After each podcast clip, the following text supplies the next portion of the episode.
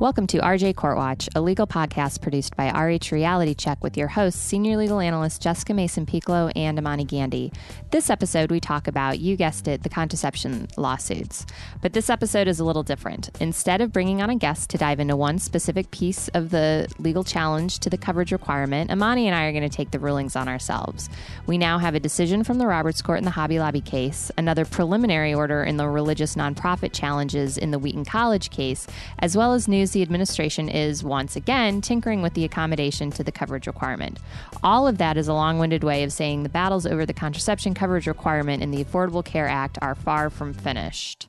Imani, I gotta say, it feels kind of like we're losing right now. Are we losing? Why are we losing? What's going on? That's a good question. You know, I think we are losing in the short term, but I think the opposition, the birth control benefit naysayers, are inadvertently making a really strong argument for single payer. I think what they have done is they have set up a strategy whereby they litigated, well, particularly the Becket Fund for Religious Liberty, which, as much as I begrudgingly hate to admit it, I have to give them props for handling this litigation as well as they have and for handling it in a parallel manner. So they represented Hobby Lobby. And a couple of years ago, I think we, we can agree that we all thought it was a little bit outrageous that Hobby Lobby would be deemed a person for purposes of the Religious Freedom Rest- Restoration Act and would be able to get an exemption from the birth control benefit, or at least I did. But two years later, here we are. Hobby Lobby has won the right to exempt itself from the birth control benefit on the basis that there is a less restrictive means to advance the government's interest. And the less restrictive means is there because the HHS crafted it, right? It's the accommodation that they have allowed religious nonprofits like Wheaton College, Notre Dame, Little Sisters of the Poor to avail themselves of. And so this accommodation requires that they fill out a form, forward that form to their insurer, then their insurer will step in and provide the contraceptive coverage. So while they were litigating the Hobby Lobby case saying that, you know, we don't want to do the birth control benefit. There's a least restrictive means. That least restrictive means is the accommodation. At the same time, they're litigating on behalf of Wheaton College, Little Sisters of the Poor, and about five others um, and that's not including the umpteen other religious nonprofits that are also litigating, but that are not being represented by this particular law firm. But they're, they're arguing that the accommodation itself violates RFRA because by filling out this form, they're basically triggering a process by which contraception will be available to their employees. So it's a dual track litigation strategy that they've been advancing, and it's actually pretty doggone smart, if you ask me, even though I hate to admit it. But yeah, we're losing. And I think we're losing, you know, it's hard to not it's hard to not think that we're losing because the Obama administration screwed up in its effort to accommodate all of these religious complaints. There's a lot there. So let's unpack that. And I, I, agree. I think your read of the strategy is right on the money. So we have uh, Hobby Lobby arguing that, you know, for profit corporations should have these exemption rights. And the Supreme Court, Justice Alito said, sure thing. We'll give you, we'll make it look narrow, though, right? We'll make it so that it's only closely held for profit corporations. And that sort of appearance of, of a narrow ruling then was, you know, followed up by saying, and, you know, the Hobby Lobby folks only really objected to four specific types of contraception. So, see, it's going to be even narrower. And then almost within the same breath, turned around and granted the injunction to Wheaton College, this evangelical college out of uh, Wheaton, Illinois, that, that, as you said, objects to the accommodation. And so there's this, seems to be this wink and a nod going on that the Supreme Court is saying this is a narrow approach. We're going to be judicious and restrained in how we attack the issue of religious liberties and balancing those against employee rights. But their rulings have done the exact opposite and um, made possible in part, in in large part, thanks to that. Uh, litigation strategy from the Becket Fund. And it's also in part, I think, due to the sort of abysmal litigation strategy of, of the government. I mean, They've been arguing these birth control benefit cases for years now, and entirely absent from the argument is the women who these cases are going to affect. I mean, it's understandable that the client, that their client is the government, and so they're supposed to advance government policy and advance government argument. But part of litigation strategy is making a case have a human aspect to it to make it seem like it's important for actually humane reasons. And that's what the opposition has done. The opposition has made these claims that you know the Hahns and the Greens and and, and the the people who run Wheaton College and the people who run Notre Dame are sort of you know infused with this religion and, and Jesus and how unfair it is that the government is is coming in and saying your religious viewpoints don't matter and we're going to force you to do these horrible things that violate our faith and isn't this terrible? And so it puts a human face on basically what's a technical legal argument. And the government hasn't really done that. They haven't really talked about how this is going to affect the women. They talk about it in very in very grand broad terms about how it's important for women to have contraception and they cite statistics, but they don't actually go down to a granular level of, you know, Jane Doe works at Hobby Lobby. Jane Doe has three daughters. They're all on the same insurance plan. Jane Doe wants to be able to have contraception and, and her daughters want to be able to have contraception. Or John Doe works at Hobby Lobby and his wife and his daughters want to have contraception. I mean, there's a way to argue these cases to make the impact on people, on employees, more at the forefront than I think they have. Yeah, and I think our opposition has done this effectively, like you mentioned in in these contraception cases, and we saw that specifically in the buffer zone cases too, in McCullen, where we had the plump grandmas as the face of the anti-choice protest movement, when we know that that's not the case. You right. know, you brought up a really interesting point, um, and something that has me concerned moving forward in the future litigation on this too, and and that's the extent to which the administration has failed to put a human face on the the people most affected by the coverage requirement. In the Hobby Lobby decision, and even in Wheaton College, the Supreme Court, the conservative majority said, you know, well, the government made a case that um, providing contraception coverage is a compelling interest, and so we're really not going to get into that at the moment. We're going to sort of take them at their word for it, and it got picked up as well. The Supreme Court agreed that there's a compelling government interest in providing contraception. I don't know if it's that firm a statement. And with the administration not aggressively defending the coverage requirement and not effectively putting a human face on it, it concerns me that when we get to the Supreme Court again on these cases, which we will in some fashion, I'm convinced on the nonprofit accommodation, that that's going to give the conservative majority an opportunity to actually craft a ruling that says whether or not they believe it's a compelling interest. And I don't know that we're going to get it. What's interesting about about the interest that the government advanced as compelling is that they keep keep using these broad statements that it's public health and gender equality. And the Supreme Court actually said that the advanced interest was not public health or gender equality, but providing cost free access to the FDA approved contraceptives. So they assumed an interest as compelling, but that interest was not ever stated by the government. So it's very odd in that respect. And then, secondly, you know, they said specifically, we find it unnecessary to adjudicate this issue. So it very well may be that they follow the 10th Circuit Court of Appeals route and say, yeah, it's not really that compelling, or the government hasn't made its case that it's compelling. And frankly, you know, I'd be hard pressed to disagree because the government isn't doing its job in, as, as you say, putting a human face on this issue. So I, I, I agree with you. I think we're going to be seeing this next year. I, I, I would hope that the Supreme Court statements in both Wheaton College and Hobby Lobby that that the decisions in those two cases won't have any effect on female employees' ability to access contraceptive.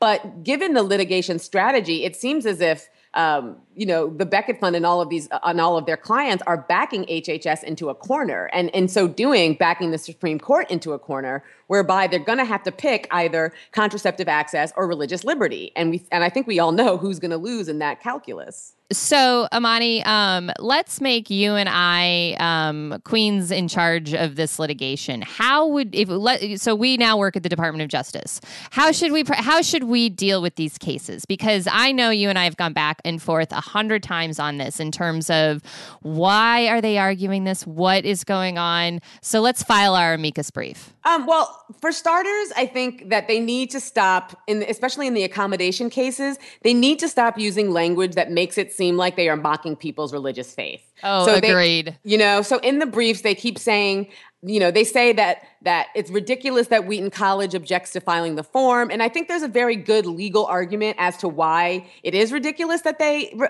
object to filling out the form. And I think Justice Sotomayor made that argument in her dissent. But you'll notice that in her dissent, she repeatedly stated that she had no doubt that Wheaton College's faith was was real. She had no doubt that they sincerely believed that signing this form was a violation of their belief. But what she said is sincerely believing that signing the form is a violation of your religious faith doesn't actually make it so. And so I think the government needs to focus more on the sincerely part of a sincerely held belief. I think it was a mistake for them to not um, go after both Wheaton College and Hobby Lobby on the sincerely held belief prong because as as you and I know and hopefully most of our listeners know by now, both Hobby Lobby and Wheaton College offered contraception in their plans before they were told by the Obama administration that they, that they had to. So, how sincerely held can a belief be if you didn't even know that you were violating your religious faith until somebody pointed it out to you? So, this is great lawyering here because eh, you're right. So, attacking the plaintiffs effectively, the Greens or Wheaton College, and saying, you know, I, I believe they were, you know, uh, I can't remember the exact analogy, like fighting with dragons or something like yes. that. It was fighting, it was, fighting invisible dragons. Fighting invisible dragons. So, Justice Sotomayor does this great thing in the dissent in the Wheaton College order where she basically, as you said, lays out the case against crafting an injunction for Wheaton College that that says respectfully, you can believe in, you know, the spaghetti monster, but that doesn't make the belief a reality, and it's up to the courts to decide where that line is. So the Obama administration could, as you said, stop making it look like they're making fun of people's religious beliefs, and and in fact, just shift that burden back to the courts. Say, Your Honors, we're not suggesting that these people don't believe this or that they don't sincerely really think this. We're asking you to do your job and decide whether or not filling out a form is in fact too burdensome or not. And in addition, I think that, you know, there's there's been a lot of talk about what substantial burden means. Is the substantial burden calculus addressed to what will happen if you are forced to violate your religious faith? So is it the fines that you will incur? Is that the substantial burden or is it the activity that the government is asking you to engage in? Is that the substantial burden? So is is the are, is the fact that Wheaton College is going to occur umpteen million dollars of fines? The substantial burden? Or do we have to look at substantial burden as whether or not filling out that form? It might be a burden, but is it a substantial burden? And I think that there's a real question as to what the substantial burden applies to, what category of activity it applies to. And I think we have a real problem with the courts allowing these plaintiffs to read substantial out of the phrase substantial burden. So it becomes any burden whatsoever to my religious faith it rises to some sort of constitution or, or statutory crisis. Maybe naively, I thought that the Hobby Lobby decision would, in some ways, bring an end to some of this fight um, that we would get a decision from the Roberts Court. And in some ways, um, while the fight over healthcare reform may not be over writ large, that particular portion of it would be. How wrong I was. So, knowing that this is going on and on and on, and we have likely a Supreme Court case on the nonprofit accommodation, and then the sort of big question that's out there that I know you have some thoughts on, which is okay, so Hobby Lobby gets this accommodation, what are the chances that it's acceptable to them? I think the chances are zero to none. Yeah, like like as my father would say, slim to none is slim just left town. I mean, it's it's it's one of those things where I mean, the, if you read their strategy and their briefs carefully, they never actually said we want the accommodation that you've made available to these other religious nonprofits like Wheaton College and Notre Dame and Little Sisters. They never said we want that accommodation to be available to us. They simply said that they were not happy with being forced to, rec- to, to comply with the birth control benefit and that the accommodation offered to these other groups was an example or proved that there was a lesser restrictive means. But that doesn't mean that they're going to be happy with that accommodation. And so I'd be willing to bet you dollars to donuts that the next thing we're going to see is Hobby Lobby filing a lawsuit, joining in with all of the religious nonprofits. And now they're going to be claiming that the accommodation is a violation of, of, of the Religious Freedom Restoration Act as applied to closely held corporations.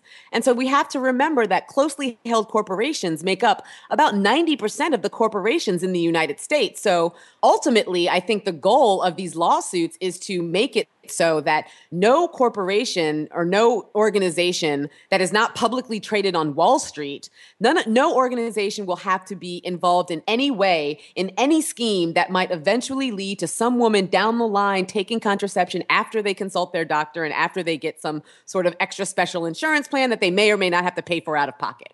I mean, it's just this long line of like attenuated circumstances between the corporation and the woman popping the pill but I think that the, the, Supreme Court has uh, certainly by by issuing this emergency injunction has opened has indicated that they are open up to the idea that the accommodation itself violates RFRA. And if that's the case, then then what is HHS supposed to do? I mean, how are they supposed to figure out who everyone's insurer is and then contact that insurer, you know, because because let me backtrack a little bit. So the Supreme Court said that Wheaton College could just notify HHS in writing. But the Supreme Court didn't say that in that written notice, they have to tell HHS who their insurer is. And so HHS knows who Wheaton, College, Wheaton College's insurer is on the basis of the litigation through discovery and documents and whatnot. But there are umpteen other religious nonprofits that have not yet sued the government that will, what, they're just going to write HHS, say, we object. Now you have to figure out who our insurer is. Good luck, thumbs up we've got these two tracks that you've outlined, and the Obama administration is already tinkering with the accommodation in light of this emergency injunction from Wheaton College. And we know that won't be acceptable, right? I mean, no matter what they do, they will sue on that. We have the lawsuits challenging the subsidies under the federal exchanges, and those will continue to go on. And I think you're right. Hobby Lobby is going to challenge whatever it is that the Obama administration comes up with that either the options are nobody ever has to cover contraception or the administration gives up, that this becomes too political a battle for them to wage. It's just too costly. They have to t- sacrifice too much time and too much energy defending the lawsuits. I mean, there are what, over 100 lawsuits that have been filed on the contraception coverage requirement alone. And now a new set of, of accommodations um, will be coming out this fall, which just means a whole new host of, of lawsuits, at some point, I think the plan is just to make people give up, whether it's people trying to access contraception or the administration itself. And that's deeply cynical. That's an abusive process in my mind. Oh, it's absolutely an, an abusive process. But I mean,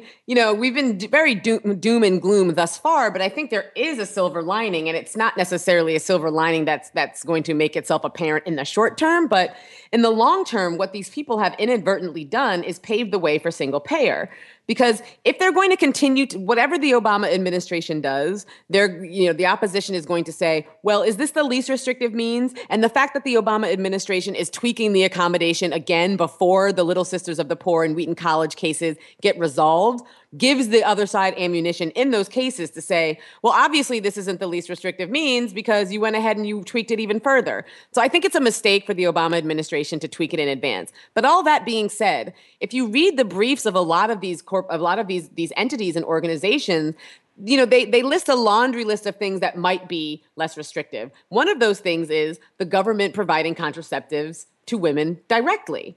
And now the amusing part about this is is that you know conservatives have been ranting and raving ever since Sandra Fluke you know testified on Congress. They've been ranting and raving about you know women are just sluts who can't keep their legs closed and why should I have to pay for you to have sex? Why are you looking to Daddy Obama to pay for your birth control? When in reality, up till now, that's not what we have been asking. We have been saying we want our, our birth control covered as a part of our wages because it's covered in our health insurance plan. And health insurance is, is, is wages, it's what we earn as part of our labor. Now, if they want to say that the government is going to just directly provide contraception to women, then that really is asking taxpayers to fund birth control. And that's not what conservatives want, but that's the corner that they're backing themselves into.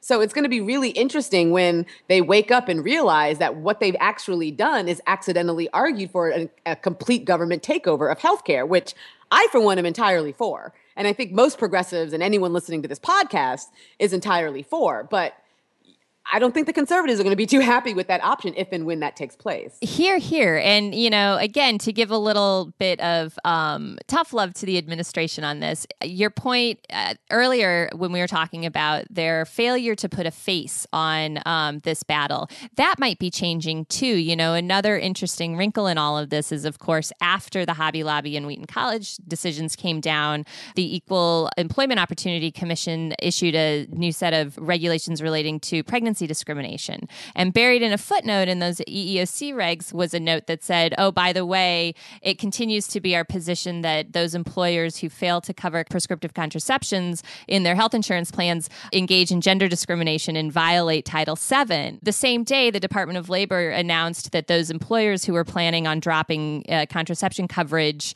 as a result of the Hobby Lobby decision needed to notify their employees, thus you know, arguably giving them the ammunition necessary to file an EEOC complaint and start that process claiming gender discrimination, which is a different bar than what the government needs to prove um, under RFRA, which, you know, is a way to say, well, the Obama administration may have screwed up initially on the defense and litigation of some of these cases. However, some of the correction seems to at least be pointing in the right direction. Right, right. Yeah, and I would love to see I would love to see some women actually suing their their employers, seeking, you know, file, whether through the EEOC or whether under whether it's through intervening in existing lawsuits, the way a, a handful of Notre Dame students have intervened in that lawsuit. I, I really would like to see women standing up for themselves or at least someone standing up for women because we've just we've just been lost in this brouhaha about religion it's just a bunch of dudes talking about what women need and talking about our healthcare as if as if a large portion of our healthcare just doesn't matter. You know, like they need to they need to be able to siphon off reproductive healthcare as something apart from healthcare. And and that became that's apparent in the Hobby Lobby decision. I mean, they Alito attempted to so narrow and attempted to to siphon off vaccinations and blood transfusions because oh well we're not necessarily saying that this is going to apply to those types of medical procedures. It only applies to to contraception. And that's just ludicrous in my mind. It's ludicrous and deeply offensive because then what alito is saying is it's discrimination except for when it impacts women and then it's not really discrimination at all. Then it's just freedom every time I read the Hobby Lobby decision, I just I start yelling out loud and snarling in disgust because it's just it's so frustrating, especially and, and this is one thing I wanted to talk about the fact that Catholic le- theological legal thinking has somehow made its way into a Supreme Court opinion. That's that's as you said to me the other day just i think via g chat that is terrifying right so if our listeners haven't um, caught that uh, in the hobby lobby decision i think it was what footnote 34 if i'm actually right on that off the it top is. of it's my head it's absolutely footnote 34 and All it's right. funny that we both know that okay time for a vacation um, really? but in addition so so uh, in the hobby lobby decision justice alito drops this footnote citing catholic moral theology for support of the legal conclusion that the Greens religious beliefs were substantially burdened. So when people freak out about Sharia law, all I'm going to do is point them to Hobby Lobby v. Burwell and say, what, we're okay with this? Because this isn't case law that Justice Alito cited. This is Catholic theology. Right.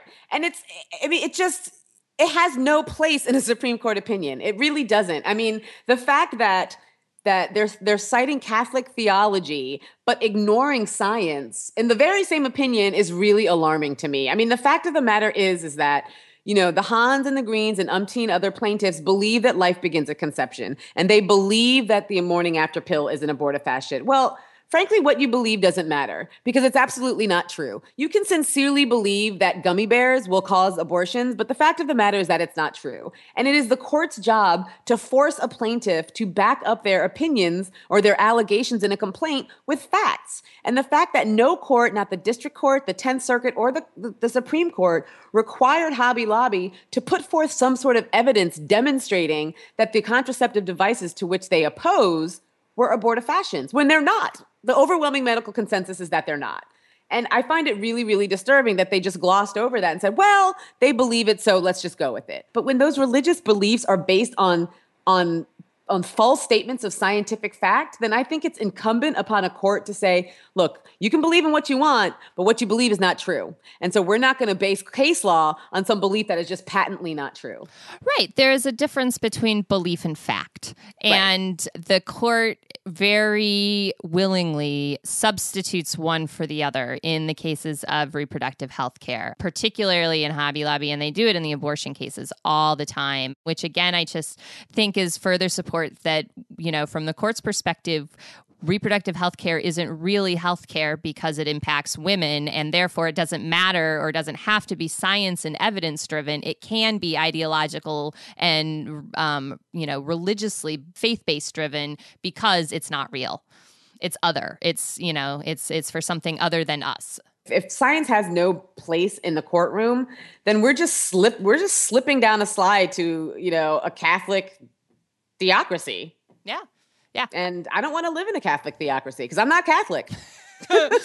Frankly. I was raised Catholic and still don't want to live in a Catholic theocracy. no, thank you. Well, so looking ahead, we don't have anything right now, thank God, before the Supreme Court on these on these cases, but we know it's coming up. So we've got a bunch of the nonprofit challenges in the 10th Circuit. We've got Notre Dame in the 7th Circuit. What should we be on the lookout for strategically from our friends at the Becket Fund as these cases advance? I think we should be looking for them to file suit on behalf of Hobby Lobby, claiming that the accommodation that HHS crafted for the religious nonprofits violates RFRA as applied to closely held corporations.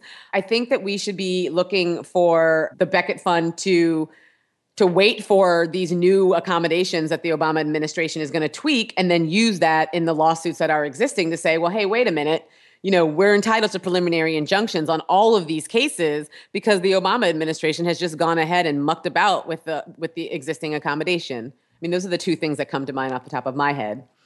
I hope we see some employees who receive notice from their employers that they've dropped contraception coverage file some equal employment complaints with their local EEOC chapters and absolutely pursue these as gender discrimination claims because they are. Yeah, I mean, you know what what I really think we need to do is pass the damn ERA.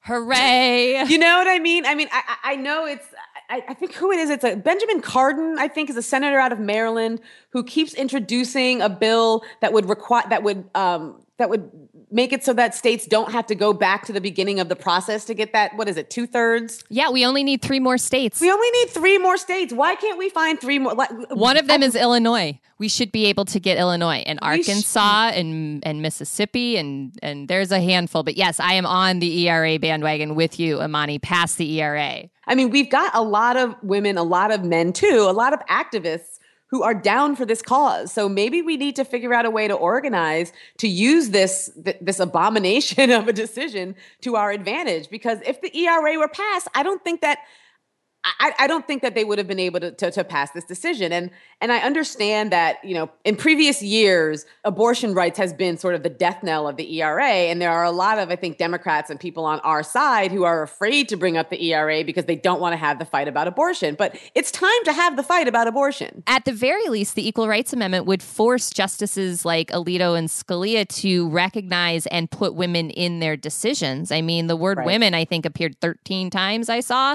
in right. the Hobby Lobby decision, completely, totally absent from their calculus. An affirmative constitutional statement that women have equal rights as men would make that impossible. Right. And it would also make it impossible, for example, the 10th Circuit Court of Appeals to reject gender equality as a compelling interest, as they did in their decision on the Hobby Lobby case. Okay, so this is perfect because in about 30 minutes, Imani and I have have drafted out the amicus brief that we're going to file um, to help kickstart the administration's defense of this very important contraception coverage requirement. We wouldn't be so critical of it if we didn't believe so strongly in it. So this is tough love from friends. And also, um, move forward on passing the ERA as a way to put an end to all of this nonsense from the right once and for all. Yep, yep. And you know, I, am not exactly one of those ready for Hillary people, but maybe if we get a female president next, maybe that'll help jumpstart the ERA because frankly, it's it's 2014 and it's ludicrous that it's not been passed. Hear, hear. Put it on the ballot. Get as many women on the ballot. You know, heck, uh, Hillary put Elizabeth Warren in the mix. Um, I'm all for, uh, you know, an embarrassment of riches and qualified women candidates just to make the point of what's going on on the right. Thank you for listening to RJ Court Watch, and be sure to catch all of our reporting and analysis on the contraception benefit at www.rhrealitycheck.org.